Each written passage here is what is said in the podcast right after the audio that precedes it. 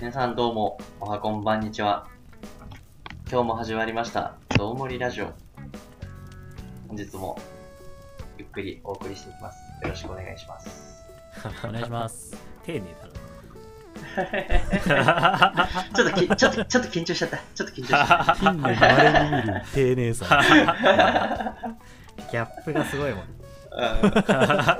もう結婚式挨拶くらい緊張しちゃった。やったことないけど。今日は何話す？の。今日はあの、おすすめのゲームということで、私がね、持ってきたテーマがありますので、まあ前回あの、ちょっと、私のテーマ話させていただいたんで、今度は、どちらかテーマお話しいただけたらなというところで、坊主さん、おすすめのゲームをお願いしまおすすす。めしちゃっていいですか？はい。あのね、あるんすよ。はい。何ですか？あのすげえおすすめしたいゲームがあって、はいなんで飲んだ時にもまだ喋ったことないと思うんですよ。お二人おー。何何あの、FPS、FPS やります？普段。あ、もうめっちゃやります。 first person shooting でしたっけ？はいはいはいはい。あんまやんないな。ね、うんそのプレステ4とかパソコンでゲームやってる人だとさ結構やったりするじゃないですか、はいはいはいうん。あんまその任天堂スイッチとかではちょっとあるのかもしれないんだけど、うんうんうんうん。あんま見かけないちょっと FPS のうん。あのおすすめになるんですよ。この時点でさ結構びっくりじゃないですか？珍俺あんましい。FPS やらないしそう、そんなイメージ。下手くそなんですようん。あるある。そうそうそうそうけどけどおすすめしたいっていうのをまずねお伝えしたいその時点で期待、めっちゃ持ってます、今。でタイトル タイトルなんですけどあのプレステ4プレステ4なんですよ。プレステ4のゲームで、うん。はい。メトロエクソダスっていうのが2019年のあー。2月か3月に出たの知ってます、はいはいはいはい。知っておりますとあも。の FPS なんだけどもう完全に一人用 FPS なんですよ。で一人用 FPS っていうのはもうストーリーモードしかない。あ普通 FPS っつったらさ大人数でバトルするじゃん、うんうんうん。もうでもう対戦モードしかないうんうん。でたまに最近ではストーリーモードもちょっと一人用プレイもうん。つけますよみたいな感じでこうメトロシリーズっていうのは、はいはい。もう FPS ストーリーモード専用の FPS なんですよへだからもうあの人とこうバトルしてなんちゃらっていうのはもう全くない、え。うんないんだ。でまあストーリーはもちろんそのいいいいんですよストーリーじゃなくてもゲームシステムがうん素晴らしくて、はい。まあまあそのメトロシリーズって簡単に言うとあの核戦争後の世界のうん。だモスクワだったっけなモスクワのお話で、うん。そのメトロっていう名前の通りもう核戦争で地上がこう荒廃しちゃったんで、うん地下鉄に潜った人々のお話なんですよ地下鉄。そうそうそうそうそうなんでで地下鉄に潜って、うんそう核の影響を生き延びてけどもうその食料とかが少ないからこう人々とかモンスター核の影響で変異化したモンスターと、まあ、銃で戦う。FPS なんですけども何が素晴らしいかってちょっとね、まあ、全然まとめてないからぐちゃぐちゃになっちゃうんだけど いいと思います。はい。大きくあってね2つあるんですよ2つまず1個目です。ゲームシさっきも言ったんだけどゲームシステムがめちゃめちゃ素晴らしいっていう点で、うん。うんで今度ねメトロエクスタスってこれ3作目なんでね確かメトロシリーズの、うん。で俺1作目と2作目全くやってないんだけど、はいはいはい。で3作目はついに1作目と2作目はもうほとんど地下鉄内で話が完結したらしいんですけど、うん。はい。3作目でついに地上に出てくるんですよ。地上に出てまああのなんやかんやあって、列車でその何？ロシア大陸とかあの辺ユーラシア大陸のはいはいはいはい。あの各地を見て回るみたいな流れになるんだよ旅ね。行で行きたいくらい。うんいいねいいね。えー、そうそうそうそう。で、そのシステムが素晴らしいっていうのはもう、はいあのゲームっていうことを忘れさせるシステムなんですよ。ほう。どういうこと？あのななんていうの？お使いってあるじゃないですか。ゲームにおけるお使。はいいはいはいはい。お使いクエストクエストね。はい、あの RPG とかのさ近所の花屋のおっちゃんとかがさちょっとこの花摘んできてよみたいな感じでさ、うん。うんあの街の外にいて花を摘んで帰ってくると、うん。ねお金とポーションとなんか武器もらえたりするじゃないですか、はいはいはいはい。けどさ普通に考えておかしいじゃん。なんで武器くれんのみたいな。はいはいはいはい。いやそんなお金くれるみたいな。はいはいはい。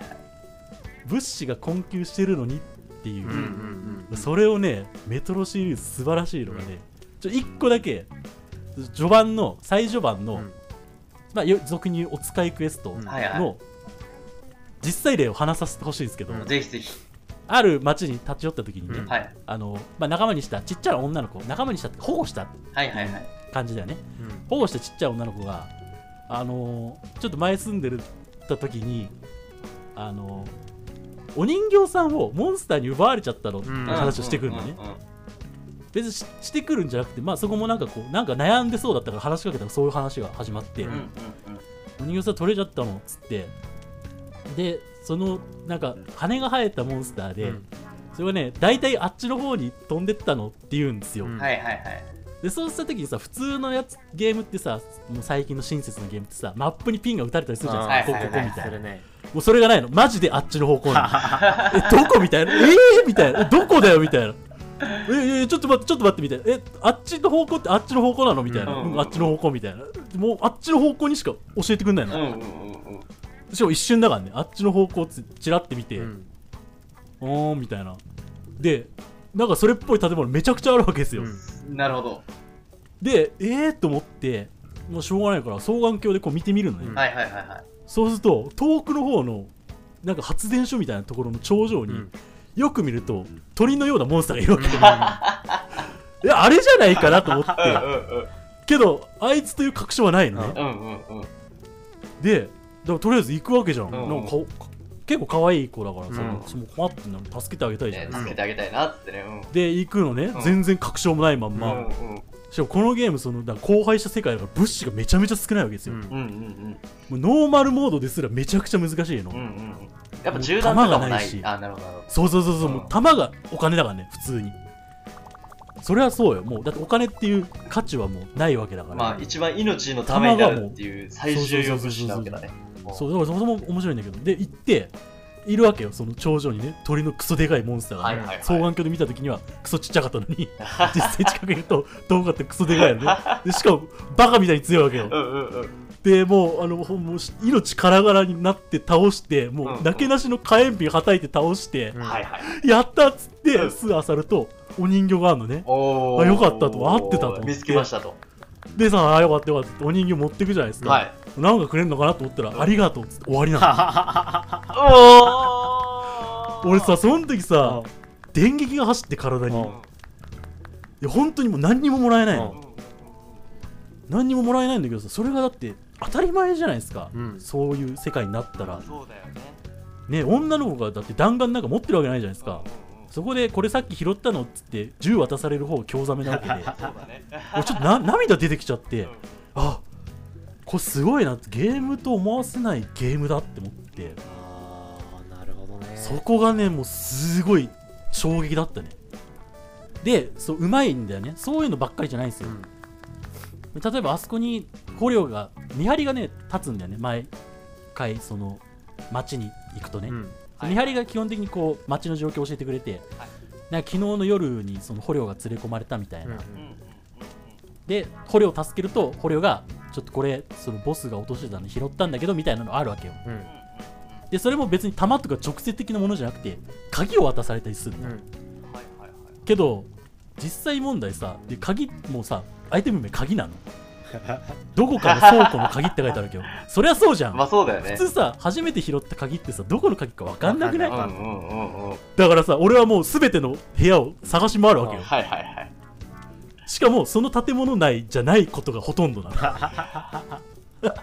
全然違う建物の倉庫の鍵であることがほとんどで、えそこもまたねうわー面白いな確かになってなるんだよね。うんうんうんでなるほどねちょっと話をちゃんと聞いとけばあの建物から来てたみたいな話はあるわけよ。はいはいはあああなるほどみたいなうわすっげえっていうのがもうメトロエクソダース、えーでもう一うん個おすすめしたいっていうのがそのメトロっていう名前通り地下鉄で戦うことが結構あるのね、うん。いはいはいはい。でさ地下鉄ってまあもう電気も通ってない世界なんで、うん。暗いわけですよ、とはいはいはいけどさあのさほらホラーゲームとかでさ暗いゲームとかってよくあるじゃないですか、まあ、ゾンビ出てきたりとか、ね。なんだかんださ、うん。懐中電灯持ってたりさはいはい。懐中電灯消したとしてもなんだかんださゲームのし都合上さうっすら見えてるじゃん、はいはい机とかさその辺の状況って。メトロエクソダスの地下鉄の真っ暗はマジで真っ暗だから、黒。黒一色俺バカかと思ったもん普通に。あのゲーム作ったやつ。バグか頭おかしいのかなって思ったんだけどでも実はちゃんとね理由があって、うん。まあそれはそうね地下鉄なんだ真っ暗に。当たり前じゃないですか。当たり前だね。うんけど主人公ね発電機っていうの持ってるんですよ発電機を。うん。はいはいはい。で発電機で発電するとライトがつけられるのね。あけど発電してガーって回してライトつけてると電池量はどんどん減ってっあて、うんうんうん。またすぐ暗闇になるの。なるほそこのねバランスがものすごく面白い。基本的にね常に真っ暗で戦うことになるんですよ。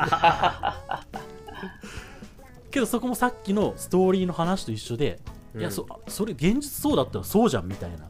うんうんうんうん。うんうん。っていうところから来てるんだよね。で確かこのメトロエクソダスっていうのもあのあのなんだっけディビジョンとかのあの UBI ソフトのさトム・クランシーズシリーズと同じではいはいはい。そのなんメトロメトロなんとかっていう本当に実際の小説を原作としてるんですよ。そうなんだあー。トム・クランシーズシリーズってもうトム・クランシーさんがの小説を原作にしてるじゃないですか。あ、そうなんだ。でこのねメトロシリーズも、ん。そうそうそうそう、だから戦争戦争小説だよね基本的には、うんうんうん。でそれを小説を元にしてるからストーリーもめちゃくちゃ面白い、ね、うんうんうんうんっていうこれ FPS 嫌いにもおすすめできる両 FPS でした。これはもう本当すに。っげえな。ていうのがメトロエクソダスです。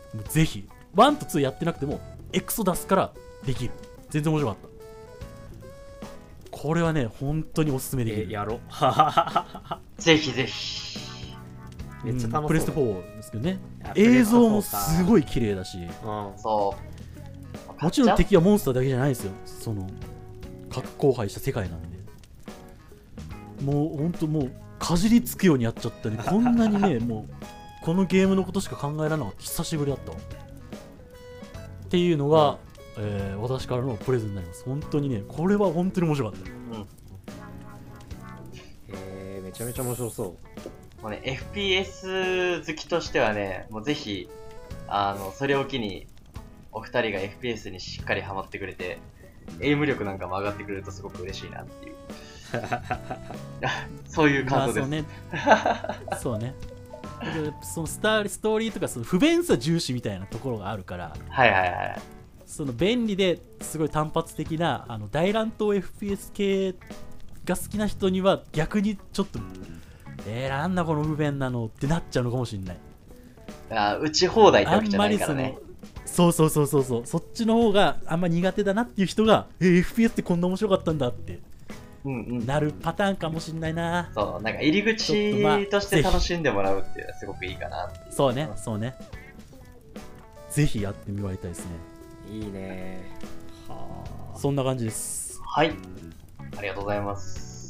いや面白いんですよこれはでもやりやりたくなってきちゃったんで 言い いながらやりたくなっちゃったから今日の配信はもうこれで終了でいいです。かすいません。ねああのもう今からじゃあメトロエクソダスに行くっていうことで。